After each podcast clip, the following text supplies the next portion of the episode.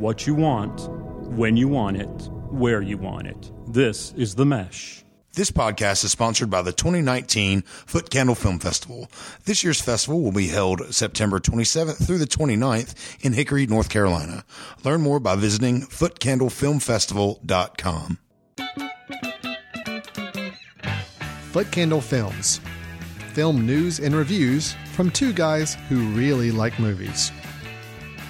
This episode is brought to you by the Foot Candle Film Society.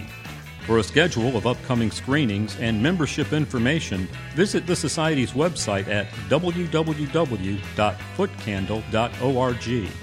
Hello and welcome to Foot Candle Films here on themesh.tv. My name is Alan Jackson, co-founder and co-director of the Foot Candle Film Society and Foot Candle Film Festival. And with me, as always, the other co in that co-title, Chris Fry, co-director, co-founder. How you doing, Chris? I'm doing well. Hello, podcast listeners. Yes, we have a great show today. We have two films that we're going to be reviewing in this, our film podcast show here on the Mesh.tv network. We'll be reviewing the documentary Apollo 11. We'll also be discussing the latest film starring Mel Gibson and Vince Vaughn titled Dragged Across Concrete. After those two reviews, we'll be talking about our latest trip to another film festival where we've been scouting out some films that we want to bring your attention to. We'll be talking about the River Run International Film Festival in Winston-Salem, North Carolina, and from that experience, highlighting several films that we both saw that we want to make sure you keep on your radar for the future. And then we will end the show with our typical recommendation. This is where we both have a film that we want to recommend you either try to check out now, or maybe in my situation, one you're going to want to look out for here in the future.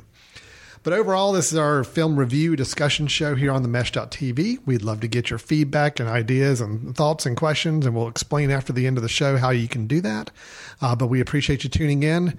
Chris, how about let's go ahead and start right into our first review at the documentary Apollo 11. Sound good to you? Let's lift off. Oh, that was very nice. Nicely done. All right, here we go. Apollo 11 has very simply been given the mission of carrying men to the moon, landing them there, and bringing them safely back. I can feel it in here with Apollo. Okay, I was like the colors don't understand. No, I don't know. No, GNC, no. Contact light.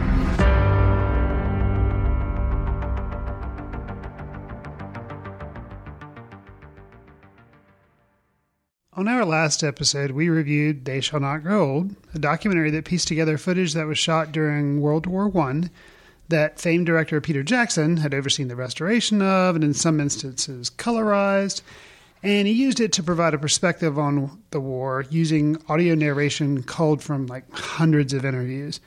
With Apollo 11, we once again returned to a documentary formed by piecing together historical footage.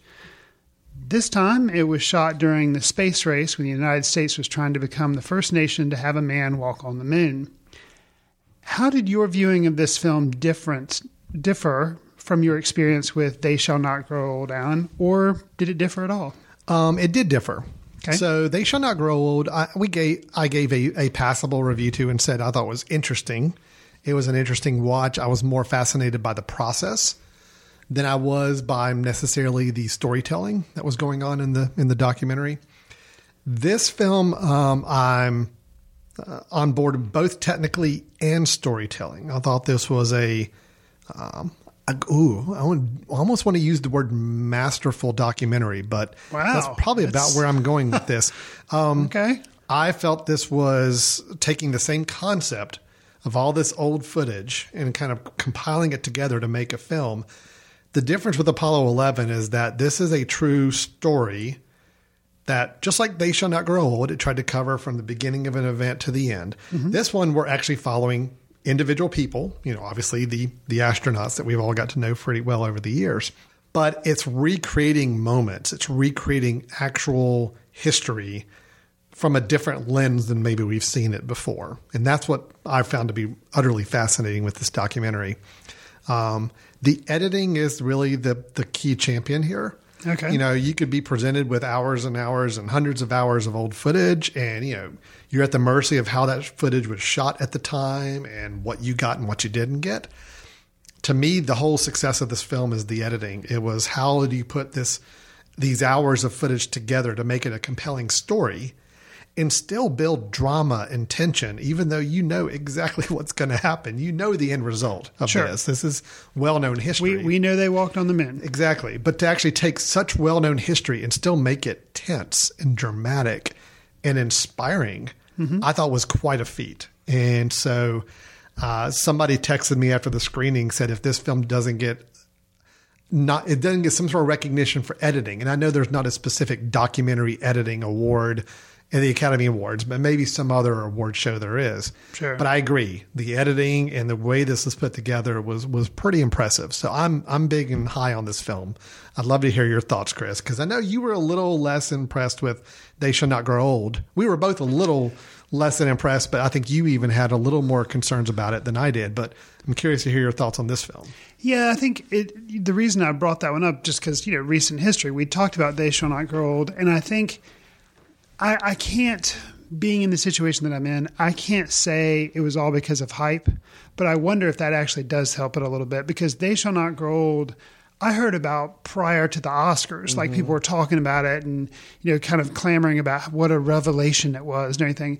And while good, I think you and I kind of set it on the same page that it was a good piece, but felt like more like something that would be in a museum that you could appreciate, maybe, you know, chopped up into segments or something, but not necessarily as a whole. It just didn't work quite as a 90-minute movie, right? Yeah. Whereas with this, you know, I knew of the documentary Apollo 11, of course, because I'm aware that people walked on the moon. I knew what it was about, but outside of that, I just really wasn't all that excited. I didn't know anything about it. I was like, okay, it's a documentary about walking on the moon.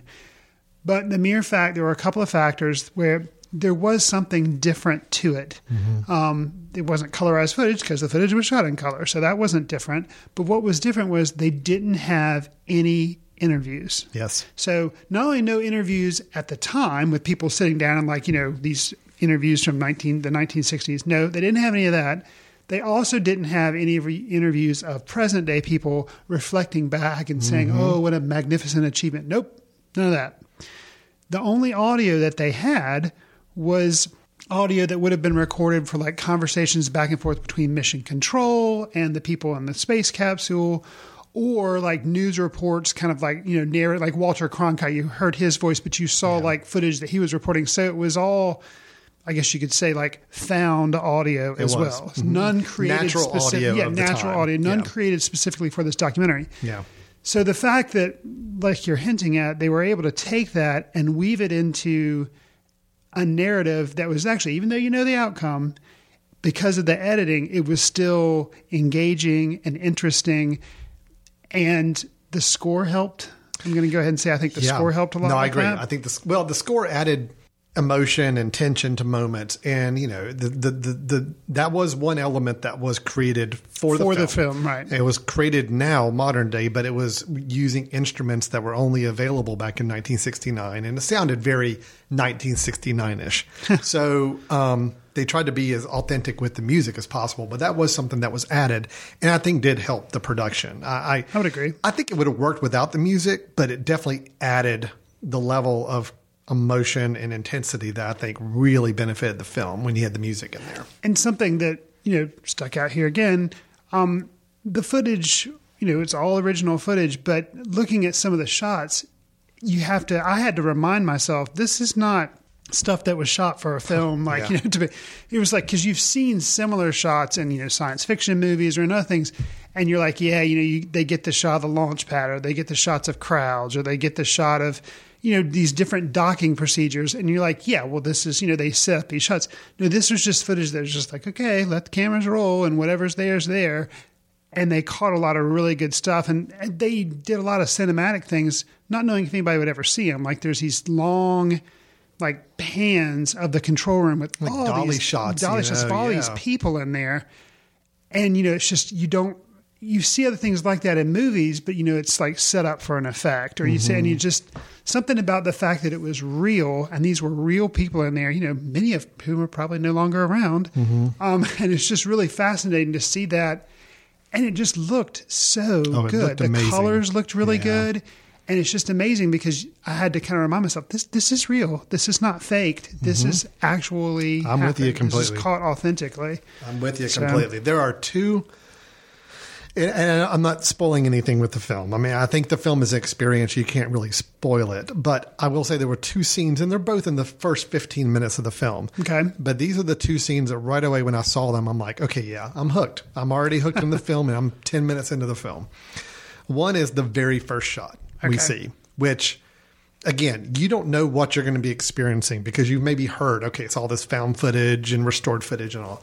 But the very first shot, you're at the ground level walking alongside as somebody, a person is walking, and he's walking beside a giant rolling structure that is basically carrying the rocket. Right. And at the first moment, it's so grand and on the big screen, and it's such a beautiful film quality. It's just cinematic. And it's also a shot you don't normally see. No. That's the thing is that it's not a you never normally see the rocket being slowly tank carted down a road to get to the landing spot. But right away, you got the impression that you're seeing stuff that you don't normally see about this whole expedition.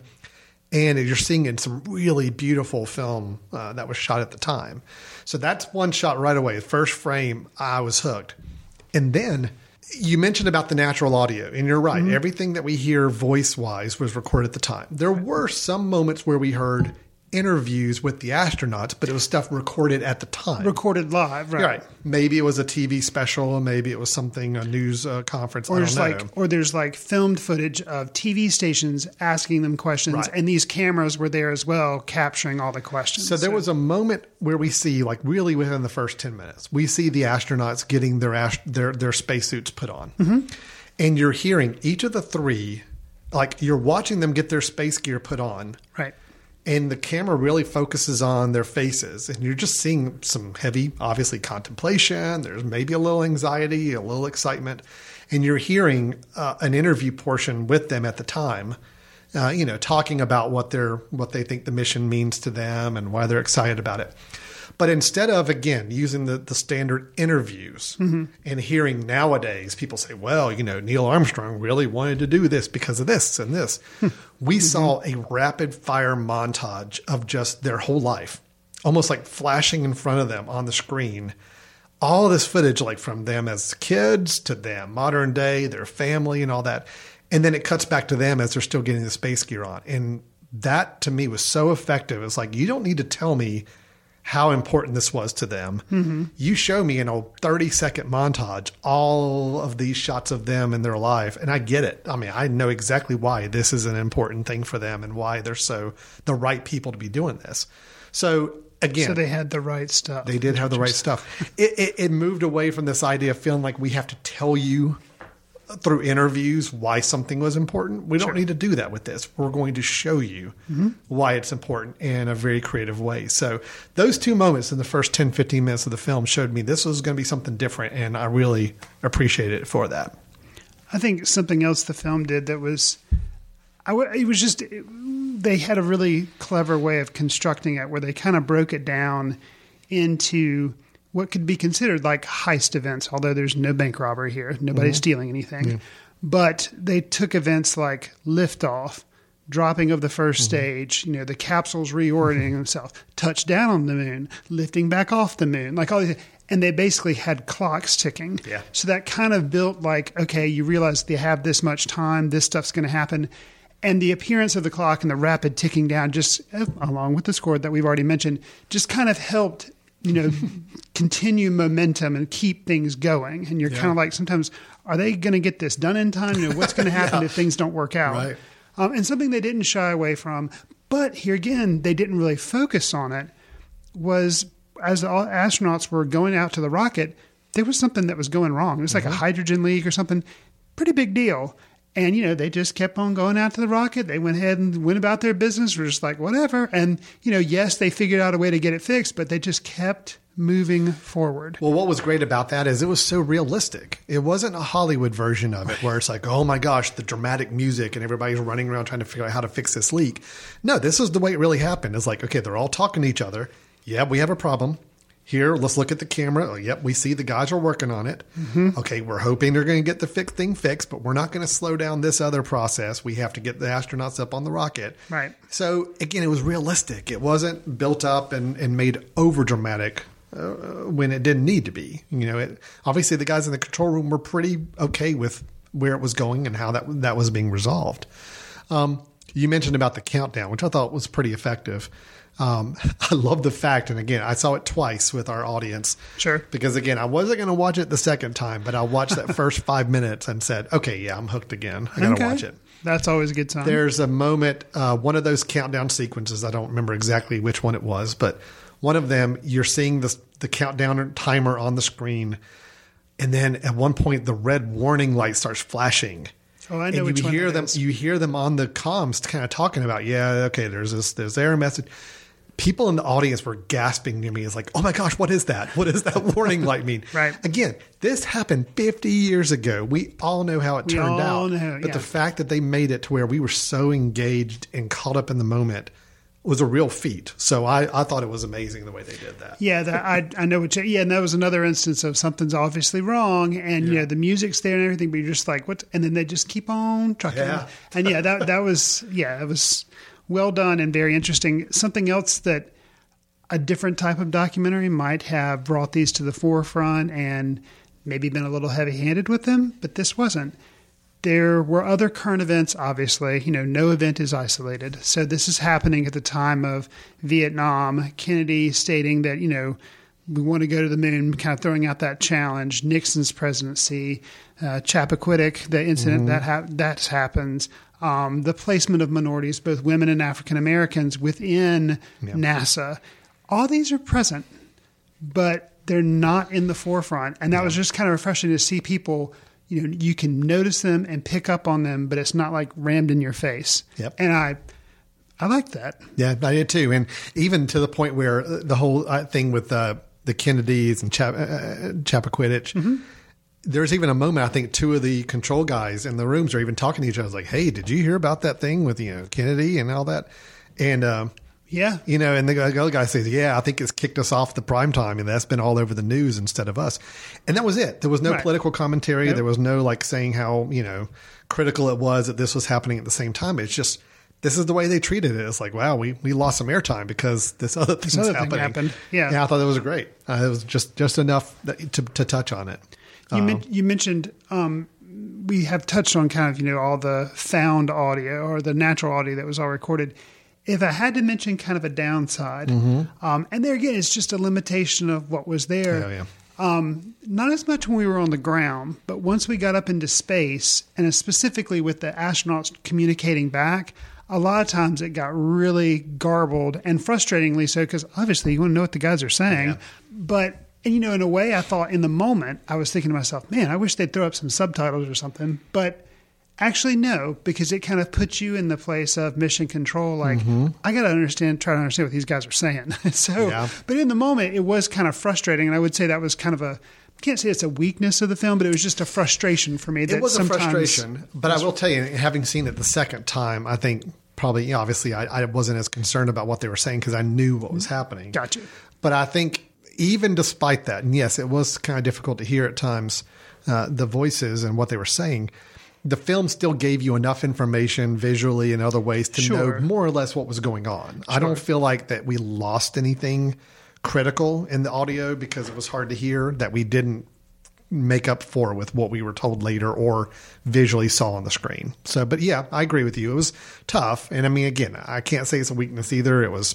You have what you have to work with. But if it did make the enjoyment of it, the viewing experience a little less than just because of that. Yeah. Sure. I'll say kind of a closing thing for me. We've mentioned, you know, the graphics as far as the countdowns and some other illustrations that they did that I found helpful. One of the coolest things for me was actually the end title sequence. Oh yeah. And it just says, you know, Apollo. And then you see the names of like the astronauts and you're like, okay, cool. And then what they do is they build out that list of names so it becomes, and they start listing, of course, engineers and all these other people. Everybody. Just, yeah. Hundreds and thousands of names. And that forms the 11. So it was like Apollo and then 11. And I thought that was a really neat title build such that, and it's not like it's really complicated and all this like fancy CGI. It's just a really clever idea to somehow state like, Apollo 11 was the people. Yeah. The people were important. And all these people working together. Well, I was going to say all the names were the same size. Yeah. So even though we saw the three astronauts first, they were only up for a second or so before all the other ones started popping in. And I think that really is kind of the intent of the movie, because even one of the last things we hear from Neil Armstrong in the film is him thanking everybody that was involved in the project and listing out the types of jobs and people that were involved.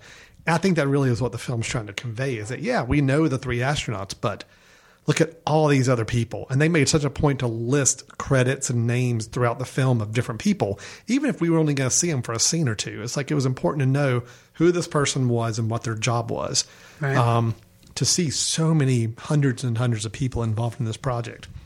It's pretty impressive. So, agreed. I'm incredibly high on this film. It's one of the best documentaries I've seen in quite a while. Okay. So I'm very high. Sounds like you're positive. I am. Yeah. I liked it a lot as well. Something that kind of stuck in my mind, because we've had a dramatic interpretation of this event recently with First Man. Yeah. And it was interesting because I thought Ryan Gosling did a good job. I thought there were interesting shots in First Man. But overall, something about it just kind of, I don't know, I was just, I left wanting, And, granted, the director, Damien Chazelle, he'd done a lot of stuff like La La Land and Whiplash. So, I don't know, I was expecting more. And again, sometimes I guess expectations, which we've talked about numerous times on the show, but this gave me kind of what I was expecting First Man to do. I'm glad you brought that comparison, because I can't think of two completely opposing viewpoints of the same event. True. Storytelling wise. Everything that this film wasn't, fear and dramatic backstory of all the astronauts and what's focusing going on in their family. An individual. Yeah. Neil Armstrong. That was First Man. And the one thing I said in the review is I felt like it missed, is I got no sense of any optimism, joy, happiness. Just dread. Just pure constant dread. This film was the exact opposite. There were tense moments. There was worrisome moments. But at the end of the film, the astronauts are happy and smiling. And, this is an accomplishment. And they were proud. And it was just, I think you could pair the two together and get probably the total picture of what was going on at the time.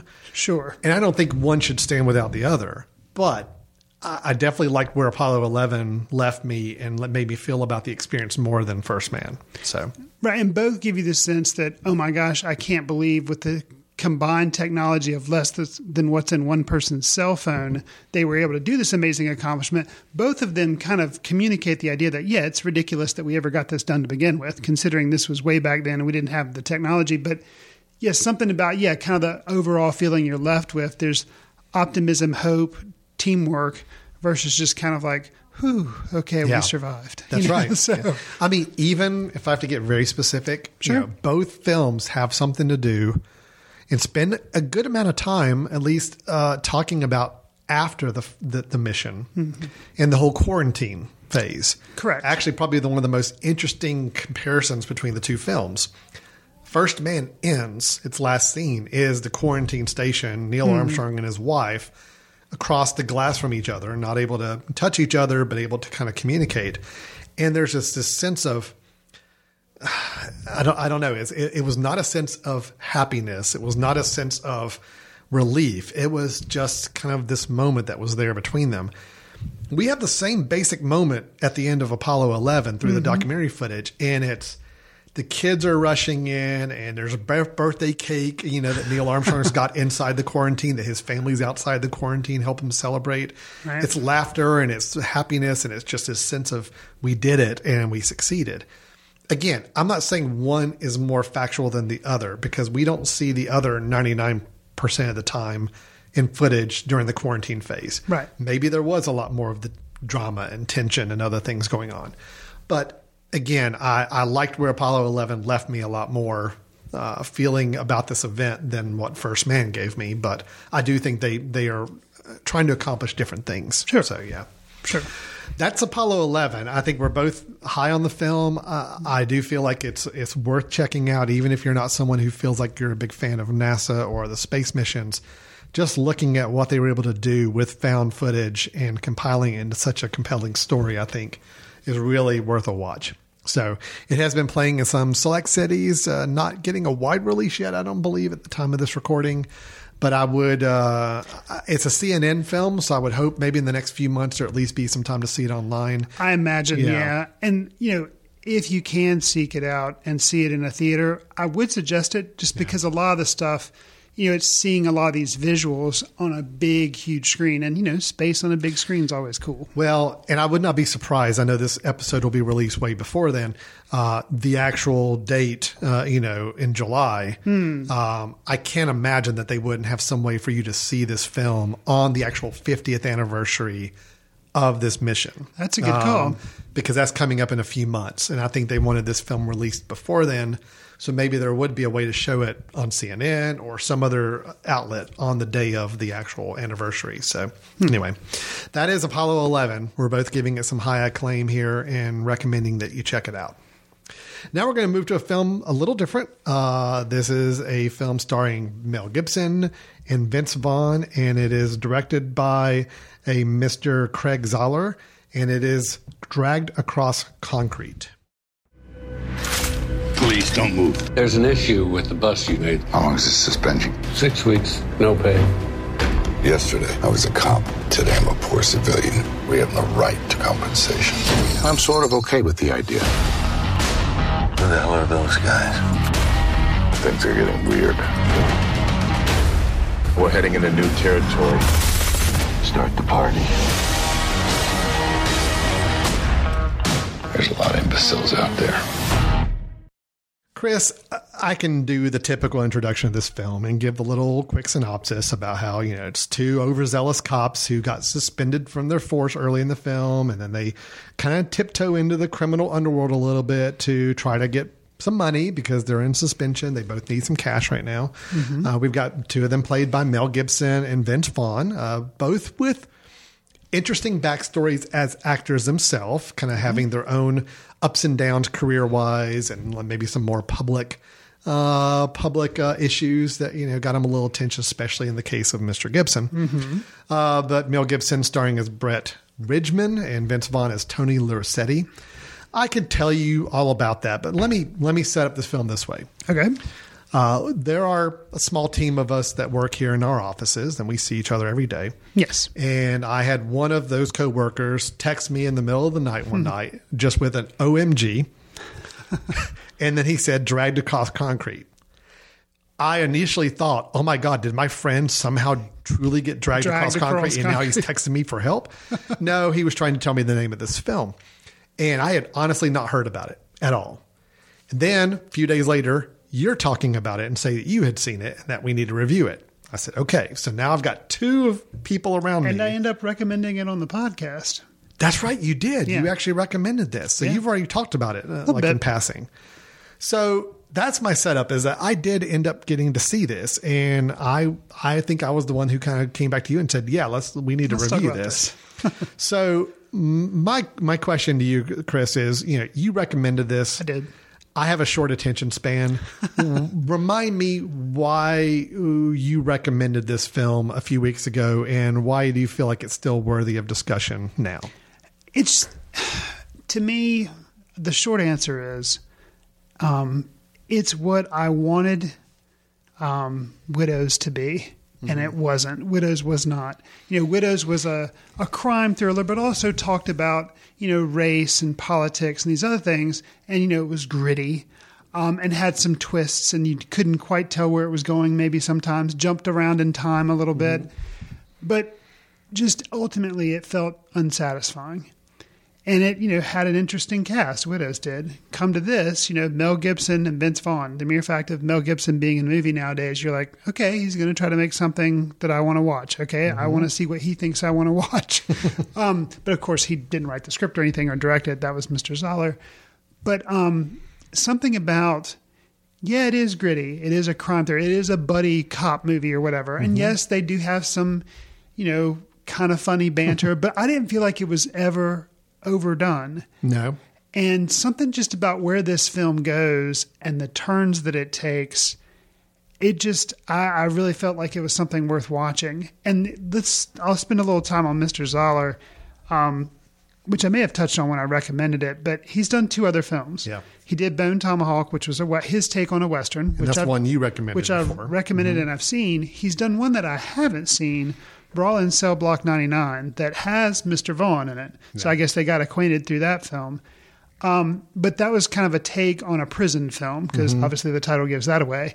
This, you could say, is his take on, a crime thriller. Police crime. Police procedural type thing. And this is his spin on it. And to me, that's what's kind of fascinating about the film. And Zoller is, he's kind of like a newer Tarantino, where he seeks out a genre and puts his own spin on it. Tarantino did Hateful Eight. He did Jackie Brown, like a blaxploitation kind of riff on that. He does different like riffs on things. Crime was Reservoir Dogs. So he has his different takes on things. And I feel like Zoller's like a newer iteration of that, doing things. And yeah, I like this more than I ever thought I would. It is troubling in many instances. There's a lot of graphic violence, but I feel like if you can call graphic violence even-handed, there's just, it's well-distributed graphic violence. Yeah. And there's a scene which originally, I'll get to in a moment, but I want to let you kind of respond. Mm-hmm. There's a scene that initially I had some misgivings about because I thought it was unfair manipulation, but upon further, I think I know what you're talking about. Upon further reflection, I feel like, no, it's the way of saying, no, it was kind of the way of saying, no, I'm not just going to let you sit here passively and watch this. I did kind of set you up and then intentionally rub your face in it because I feel like you needed to have that done to you. Well, and I've got a theory on that. I think the scene I know you're talking about as well. So, but let me hear, what are some interesting things you think about the film that you think you agreed to discuss it and watch it? So. Yeah. No, I love this film. I thought it was great. I watched it last night and I had to start late just for other things going on, family and house stuff. And it's a long movie. It's 2 hours and 40 minutes. And I had 30 minutes left and it was like over midnight and I'm still riveted. Mm-hmm. I'm saying, no, I've got to get up early in the morning. I've got meetings in the morning. So let me table this and I'll watch the last 30 minutes. But all morning I've been excited about wanting to watch the last 30 minutes of this movie. That's excellent. It was great. Yes. Very violent, very upsetting. But I think the chemistry between the two leads, so well done. Which, I could kind of, in a way, written Mel Gibson off. Like, I just don't think he's capable of chemistry. He was really good anymore. In this. I would agree. He's really good in this because he played someone very grizzled who, within the first 15 minutes where this character has been and what his background is. But then we get introduced to his family, and there's some great nuances about his family that you could almost feel like might be a little overplayed. But it's not. No. I mean, if you'd written it on paper, it sounds like it. And even to the fact of late in the film, he's having a dialogue with another character about his home situation. And even that other character says, are you telling me the truth about all this? Because it, almost it sounds a little made up to get sympathy. And it's not. And it plays it really, really well in the film. So I like the chemistry between the two. I really like the fact that we get woven in and out of some different characters and subplots that some pay off and others don't. And that's okay. Although I think there's still a purpose behind every one of those characters. Yeah, from what you just said, I think the moment that I had felt manipulated by, you're talking about something not paying off. And I think ultimately when I look back and reflect on it. No, absolutely you do. No, I knew it paid off actually later in the film. And we can do this without spoiling. A character is introduced with a little bit of a backstory played up like in a traditional film that this would be a character that's now going to become a primary part of the film. Mm-hmm. And something happens to that character where that character is not a part of the film pretty quickly. Yes. But what it does is you actually see and hear through one of our main characters later in the film, kind of some impact that they felt like they let something happen. And they're realizing that that person, even though they never met that person, there's still a indirect impact on them. Right. And we as a viewer are starting to see that, yeah, these guys kind of screwed up and kind of made some bad choices and did some things that impacted some other people's lives. And I think it added to the stakes of it. It absolutely did. And it was something where the director, I feel like, yeah, he's not going to let you off the hook like, oh, yeah, this is a crime drama. It's going to be cool to watch because you're going to see how well they plan out this thing out. And how it made the fact that, no, these are, I mean, they're fictional people because it's a fictional movie, but these were real people that whose lives were being torn apart. And he kind of realized, oh, yeah, we're doing this to get money. One of the police officers does, but then realizes, no, we're really, you know, messing with some people's lives, and we could have kept some things from happening. We made a decision not to get involved somewhere, and because we didn't, these other things happened. And there's real regret, especially on one of the main characters, I think, more maybe than the other. Both of them having some level of regret. The other one's just a little more perseverance about, you know, this is what we have to do. This is what we have to just do. He's got his eyes on the end goal of getting the money to help with the situations of both of the cops. I'll say, too, you know, going into this movie, I didn't know much about it, but I did know Mel Gibson and Vince Vaughn. Those are two, and that's what you're saying. They kind of do some interesting character development. Vince Vaughn and Mel Gibson are not the first people you see in this movie. Oh, no. And it was just kind of like, I mean, it was, they were, you know, really revealing some plot details and talking about characters. And you're like, yeah, but where are the two guys whose names are all over this movie? And they do eventually come in and they do take the story over. But the way the director and the script that he wrote weave in characters and character development, I really thought was a really good instance of how you kind of understood where everybody was standing on certain issues. Well, if you think about it, the bookends of this film have nothing to do with our main characters. This is true. Which I thought was pretty daring and well done. Yeah. Can I point out two things that really made this film work for me? Sure. One is, even as realistic as this film is portrayed, and it's all about realism. I mean, we really do feel like that this is, you know, people making choices, and in many cases, poor choices, or, you know, kind of going with gut instinct as opposed to more rational thought. Sure. A lot of realism involved. But yet the, quote, bad guys, especially two of them who are just listed in the film as black gloves and gray gloves. Oh, I know. I was going to make a point. I love them. Even though they are the most unrealistic part of the whole film in my mind, they're almost like treated like supervillains. I mean, they have like a mask. You never see their face. That is amazing that you're making this point. Yeah. Because in my notes, I have Masked Gunman, one of the great villains in recent memory, up there with Hannibal Lecter and Anton Chigurh. They were so good. Because they're so sadistic. Yeah. But they're just... But I think the director, he uses them...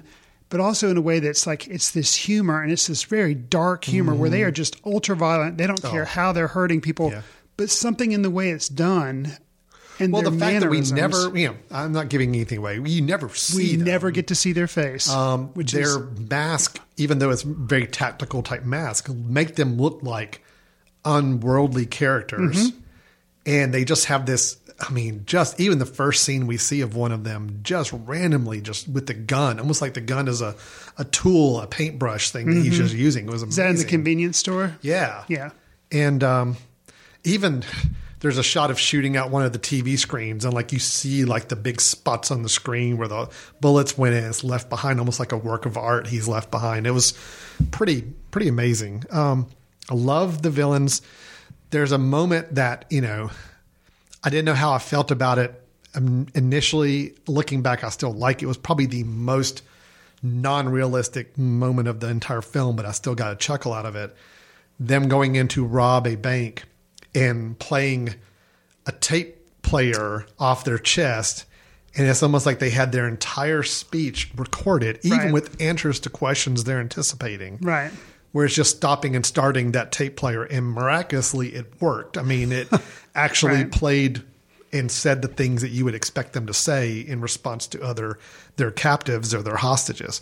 You know, and again, it could have been done so poorly, but the way it was handled in the film, it really worked, and it just added to their mystique and just added to this narcissism, this insane level of just not caring about anybody else around them. It just worked. So, yeah, I like that a lot.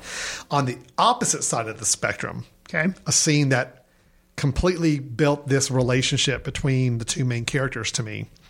Late in the film, they're having a moment where they're in a dangerous situation, and one of them is trying to resolve something going on in their personal life and needs the other one to help them. Mm-hmm. And it revolves around their cell phone, needing mm-hmm. them to help them make a check, a voice message. Right. And one of them hands the phone to the other one and says, can you pull up my voice message, and starts to tell him the passcode. And the other one says, I know your passcode. Right away, it's like, yes, those are partners. Right. Right away. So all you had to say is, I know your passcode. Right. And then they play the message. They don't like what they hear in the message. And the other guy says, do you want me to just break the phone? And the guy's like, yeah, just break the phone. And sure enough, they do it. I'm like, okay, yeah. That one moment was one of the best personifications of police partners who know each other so well. And like, yeah, you don't even have to tell me your passcode. I know your passcode. It's like, right. That's pretty cool. So it was a nice little throwaway moment, but it said a lot about these two characters. When there were a lot of dialogue instances like that were still moving the plot forward, but that were just well constructed. And I think that's what, in a way, kind of reminds me, but maybe even better than some instances of Tarantino, where he does dialogue really well, and sometimes it moves the plot forward and sometimes it doesn't. But the scenes of just dialogue with not a lot of action going on are always interesting. Yeah. And there were conversations between the partner cops, between a newborn mother and a father, between criminals in a van after a bank robbery. Mm-hmm. And there were different kind of hierarchy of the criminals in the van. And just the way things are said back and forth, kind of the ping pong match going on, very well constructed and very well done, but not so heightened that it seems stilted. Well, and that's the thing. I think that's the difference with Tarantino. I agree. There's a lot of similarities there. Tarantino's dialogue is very stylized. Sure. But it's for a purpose. You know, it's not just to be cool dialogue. There's actually stuff behind it. But it is very stylized. It's not dialogue you normally would expect to hear in a natural conversation between people, but it works. Mm-hmm. This dialogue almost exclusively was stuff, yeah, I could totally hear people saying to one another in these situations. Yes, we had a what could be considered a more stylized, these bad guy, villain guys. But at the end of the day, they still played it straight and real. And there's a lot of realism in this film that you don't always look for in a Tarantino film. I don't go to a Tarantino film for realism. True. I go for stylized and dialogue and banter and the musical cues and all that. Now, this film has some interesting musical use. And did you see in the credits who does a lot of the music? No. He did. Really? Wrote it, and I don't think he actually sang it, but played instruments on it. Yeah, a lot of the music was composed for the film. And that's interesting, because I'd never heard any of the songs before. But they're all just playing on the radio or playing, you know, they're not... They're being played, what's the word? Diegetic music. Yeah. It's not piped in like popular music, you know, to heighten certain scenes. It's when they get in the car and they're cranking up the music, that's the songs you're hearing. So that was really interesting. And one of the songs is in the trailer, and it comes, so if you watch the trailer of the film, that's one of the songs that I'm pretty sure he wrote and performed them. I don't think he sang in them, but I think he like just played guitar or something like that. But yeah, there's something interesting. Somebody who's obviously very vested in creating this. Because the whole time I was thinking, I've never heard these songs before, but it works. They work for the film, but I'm just I'm curious where they got this artist from. Well, it sounds like he'd made it himself. Sure. And let me just call out and say that the timing where I had to stop watching the film last night and then watching it now, the last 30 minutes of this film, man, yep. A lot. There's a standoff that you kind of stopped at. Well, there's the standoff, and that itself was pretty interesting and exciting. And you feel like, okay, this is going to wrap up, and then what's going to be the other 30 minutes I still have left? But like for another 20 minutes or so, there is a great. It's watching two people figuring out a plan and having to decide whether there's trust or no trust in a situation. And it was played so well. Oh, yeah. And it's just, you know, the whole time you're just watching to see who's going to crack, you know, in a situation. So well done. That last 30 minutes in general, from the standoff all the way through the end, was very, very thrilling, even though it was quiet in a lot of places. I mean, it was, you know, you had some gunfire, but then after that was done, It's a lot of quiet moments, but it was tense and well done, and just you kept waiting to see what was going to drop next, and very interesting. So, Alan, and kind of closing out our talk on it, you and I obviously are pretty high on this film. Mm-hmm. Our coworker in the office that texted the OMG, yeah, obviously he was pretty high on it as well. Why do you think this movie is kind of flying under the radar? I'll tell you the reasons why I think it is. Mr. Gibson. Yeah. I just don't think Mel Gibson is. He's not an easy sell anymore.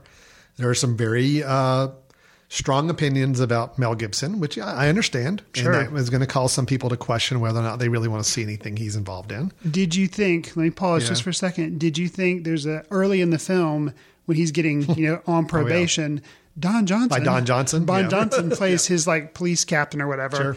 And he's kind of citing the reasons why he's getting on probation. And he kind of references a phone call that was made that was then thrown out to the public where he says things that he shouldn't have said.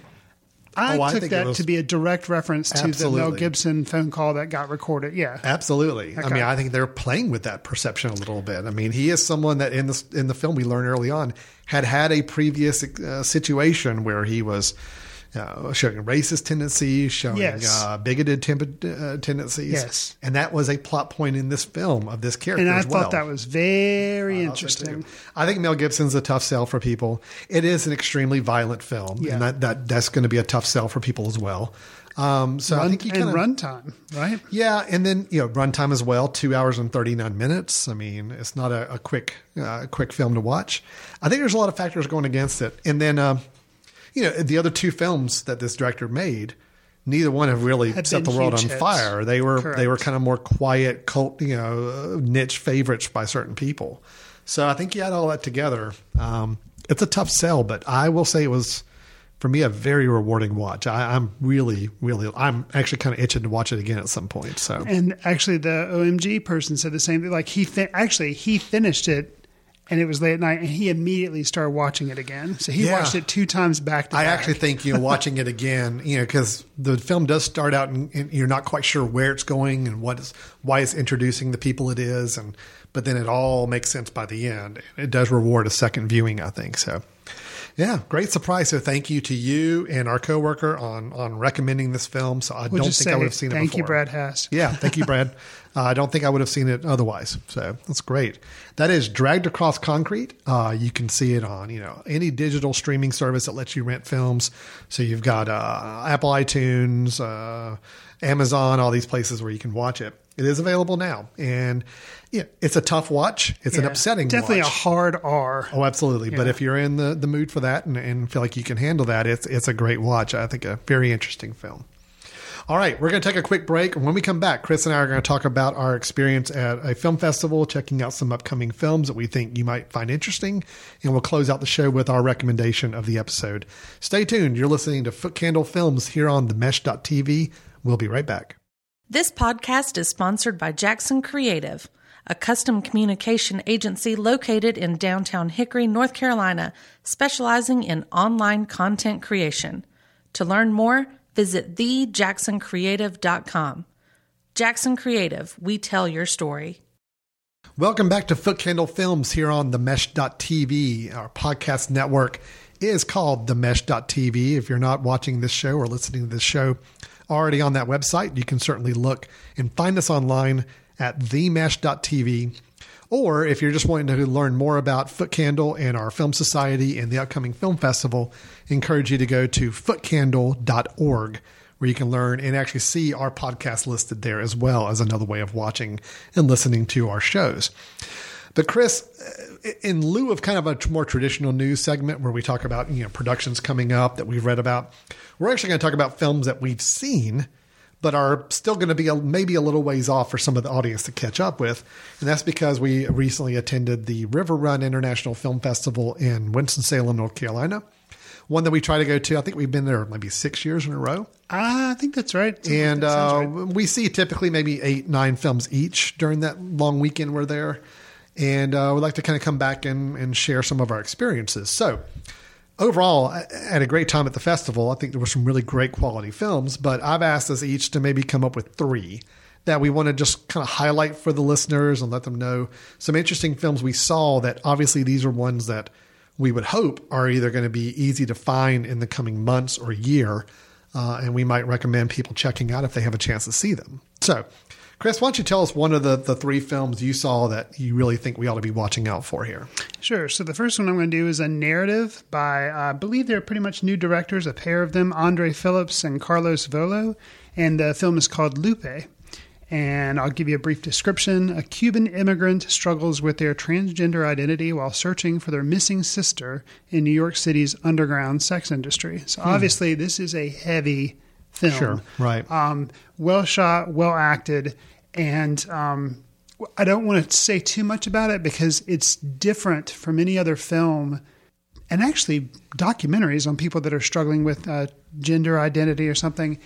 There's something specific about this film that kind of gives you an interesting viewpoint. And it stands out. I guess the main character you never feel like is a victim because they're always, I'll say, this person living in New York City is a physical trainer and specifically trains people how to kickbox and stuff.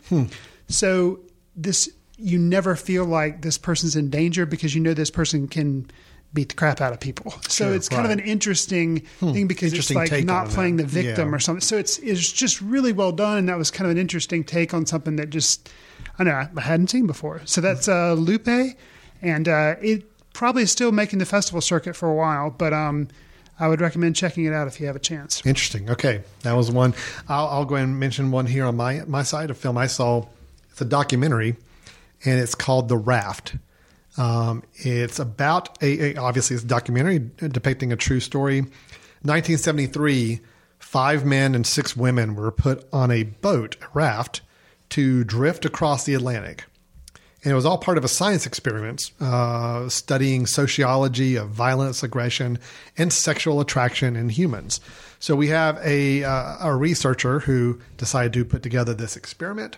Drafted the people to be on this boat. They all volunteered to be on it for the course of this experiment.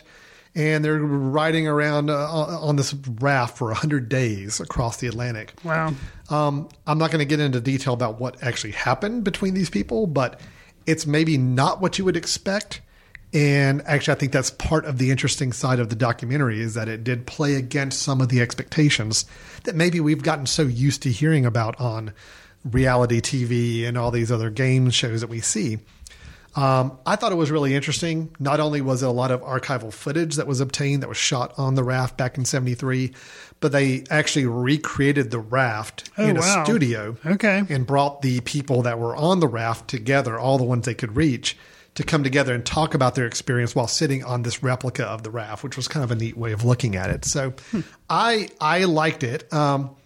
It had some things I wish it had done a little more with, but I will say it was just worth watching just for the interest level of kind of if you're interested in exploring a sociology experiment between people in a very unique situation. I think this film did a good job of exploring that with us. So that's The Raft documentary. It was released in Denmark in September, this past September, but it's just now making some festival circuits now here in the United States. Well, I'll follow up that documentary recommendation with the documentary that I got to check out at the River Run Film Festival. It's called While I Breathe, I Hope. It's directed by Emile Hirsch. And this plot description kind of sums it up. What does it mean to be young, black, and Democrat in the southern Republican state of South Carolina? Do experiences of politician Bakari Sellers, While I Breathe, I Hope, unravels that question?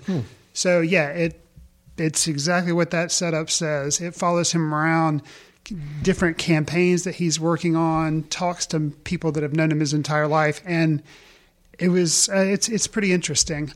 It will be interesting as well to see where Bakari Sellers ends up in the coming years. Does he turn into a major power player in politics? Who knows? But he's definitely got some interesting background behind him. And this, if you like politics, then you should, I think this is one that would be interesting to check out. Oh, yeah, that does sound really interesting. That was one I was hoping to catch and just couldn't make it work in my schedule. So I'll mention another film. This is a narrative film, so we're kind of alternating here back and forth.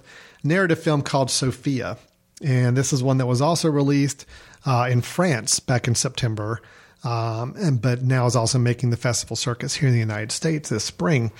It's about a 20-year-old girl named Sophia who lives with her parents in Casablanca.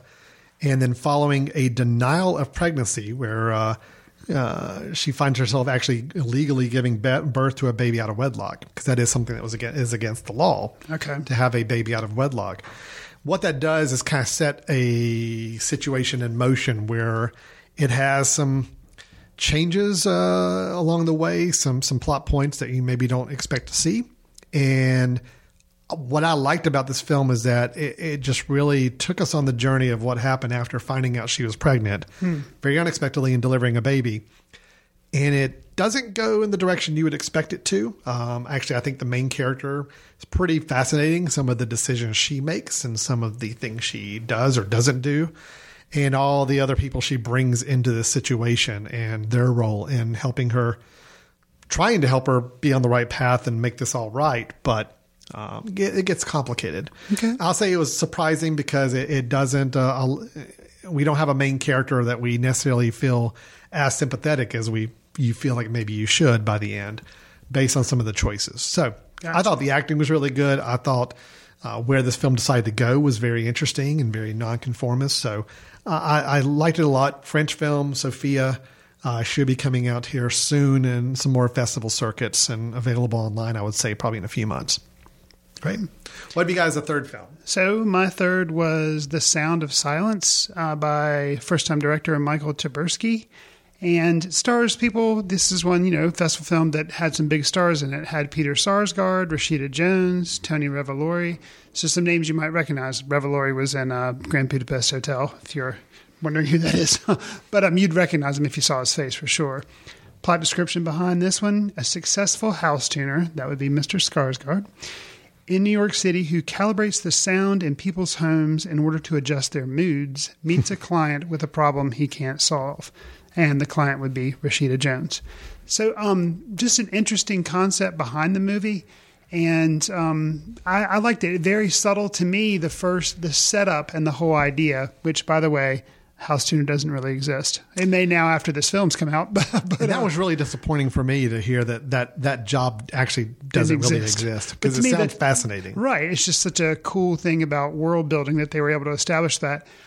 Kind of the setup and some of the things reminded me a little bit of a lighter version of like a Charlie Kaufman idea with some of his like Eternal Sunshine of the Spotless Mind that was, he didn't direct it, but that was kind of his idea. Synecdoche, New York, some of these like real cerebral, weird things.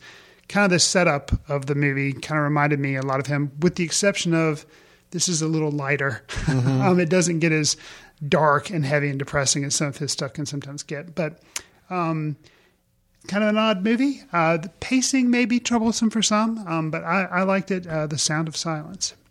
Okay. And let me finish up with my last of three films I want to kind of call some attention to. So I got the pleasure of seeing one night at the festival, a film called Freaks. Oh. And what was maybe led up to believe was kind of more of a horror movie, a little more scary, turned out to be very different than what was expected. And watching it with a crowd of people that I think were all expecting one type of film and then kind of came out realizing it was a whole different type of film was also a very interesting experience.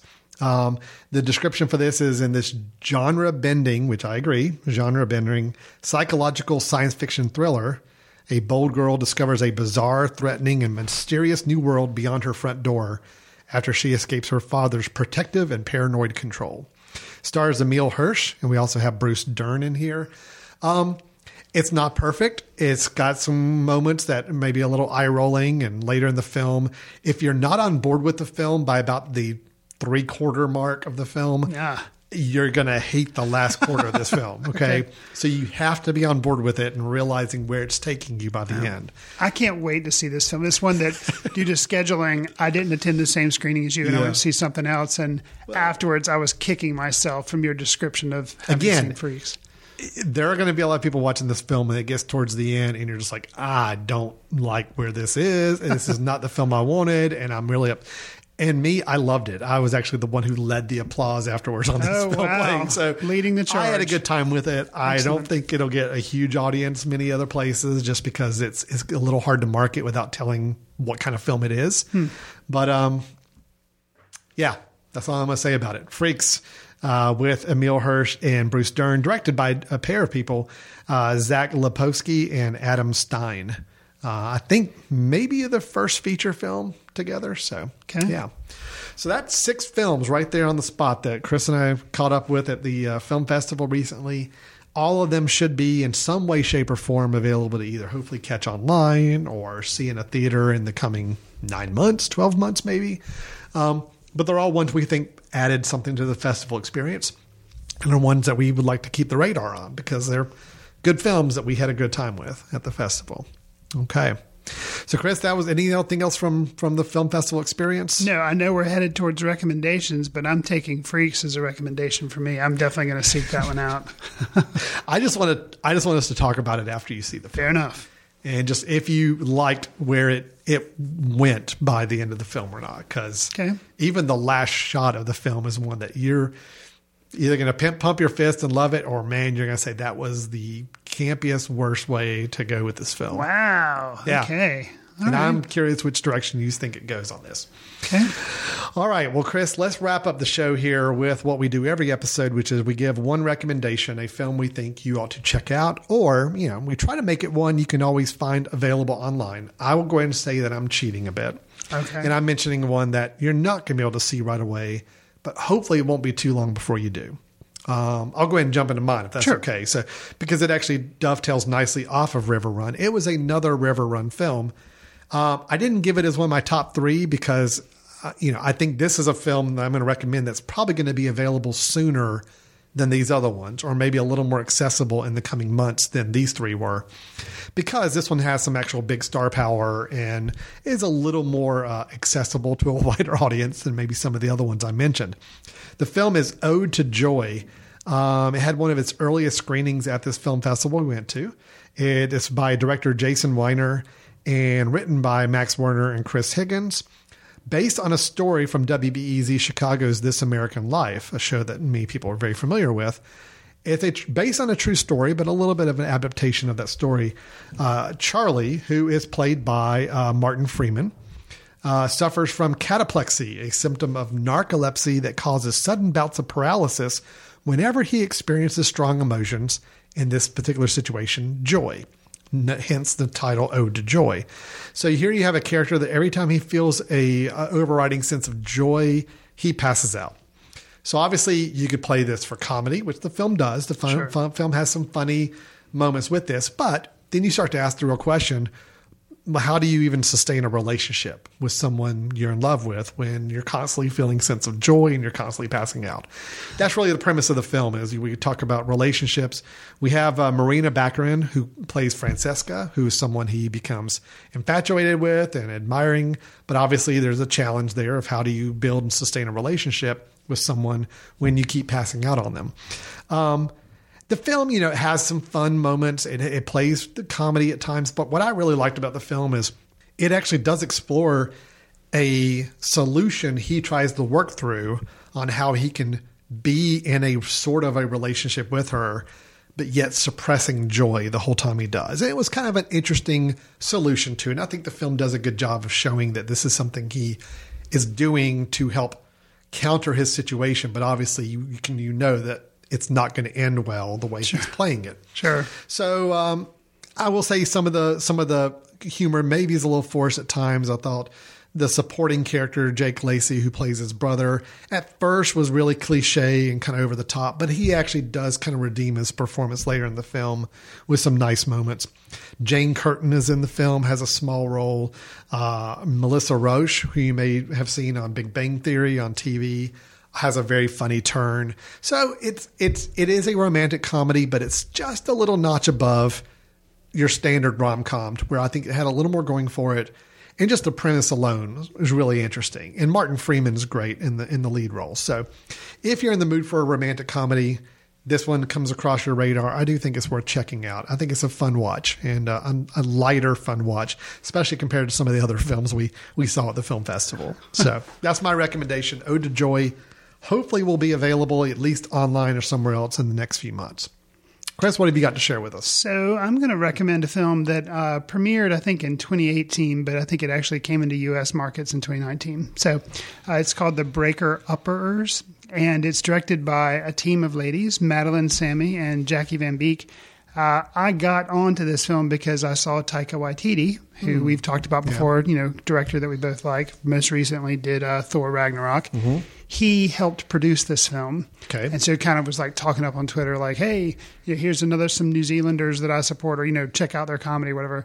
The storyline for the film is two women run a business breaking up couples for cash, but when one develops a conscience, their friendship unravels. And the tagline is, breaking up just got easier. So yeah, these two women run a business, and they go out and break people up on like one person wants to break up, but the other one doesn't. So they make it so that it's like the person wants to leave you. It's just, it's, that's and funny. You can see, and it's funny. And the fact that these women wrote, directed it, and they star as the two women in the film. Oh, wow. So it's cool for that reason. I caught up with it on Netflix, which I think because of like distribution mess is probably where you can catch up with it right now. It's probably only through Netflix maybe, but you may be able to find it eventually through another avenue. But that's my recommendation, The Breaker Upperers.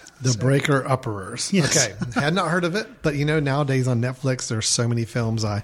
It used to be you knew when a new Netflix film came out on Netflix. Now I have no idea. New ones are being released every day, it looks like. So true. That's great. All right. Well, that's our recommendations. Ode to Joy may still be a ways off before you can see it. But The Breaker Upperers is available now on Netflix. Correct. So just as a recap, Chris and I reviewed today in our show Apollo 11, both very enthusiastic reviews of that documentary. We reviewed Dragged Across Concrete, also very enthusiastic reviews of that dramatic film. We gave three films each that we caught up with during the recent River Run International Film Festival that we think you ought to keep your eyes open for in the future, and then our recommendations as well. So a lot of positives today. We didn't really have much to complain about with any of the films we talked about today, which is kind of interesting. I mean, I could rag on the new Hellboy, but I won't. No, let's save that for another time when we need something to balance out all the good. We can mention some of the misgivings and things that we've have not cared for as well. So, all right. Well, I like ending on a positive note. Nice big positive show. That's what we're going to do here. Chris, if anybody's listening to this show and they've got some feedback for us or things they want to, maybe they've actually seen some of these films they want to add to the conversation, how can they reach out to us? Send us an email at info@themesh.tv and mention Foot Candle Films in the subject line. And tell us some of the information that Alan mentioned, whether it's your opinion on some of the movies we've talked about or movies you want us to check out that you want us to discuss on the show. That's a good way to get in touch with us. Something you can do for us, dear listeners, is subscribe to our show. If you just happen to be listening on the mesh.tv website and you haven't actually subscribed to our show through iTunes or one of the other services, please do that. In addition, if you happen to be on iTunes, leave us a star review or some comments or something, because that helps us reach more listeners. Absolutely. Sounds great. Please do that. Please help us out. Check us out on themesh.tv podcast network, along with other shows available for your listening pleasure. And this has been Foot Candle Films here on themesh.tv. Until next time, take care and thanks for listening. See you in the ticket line.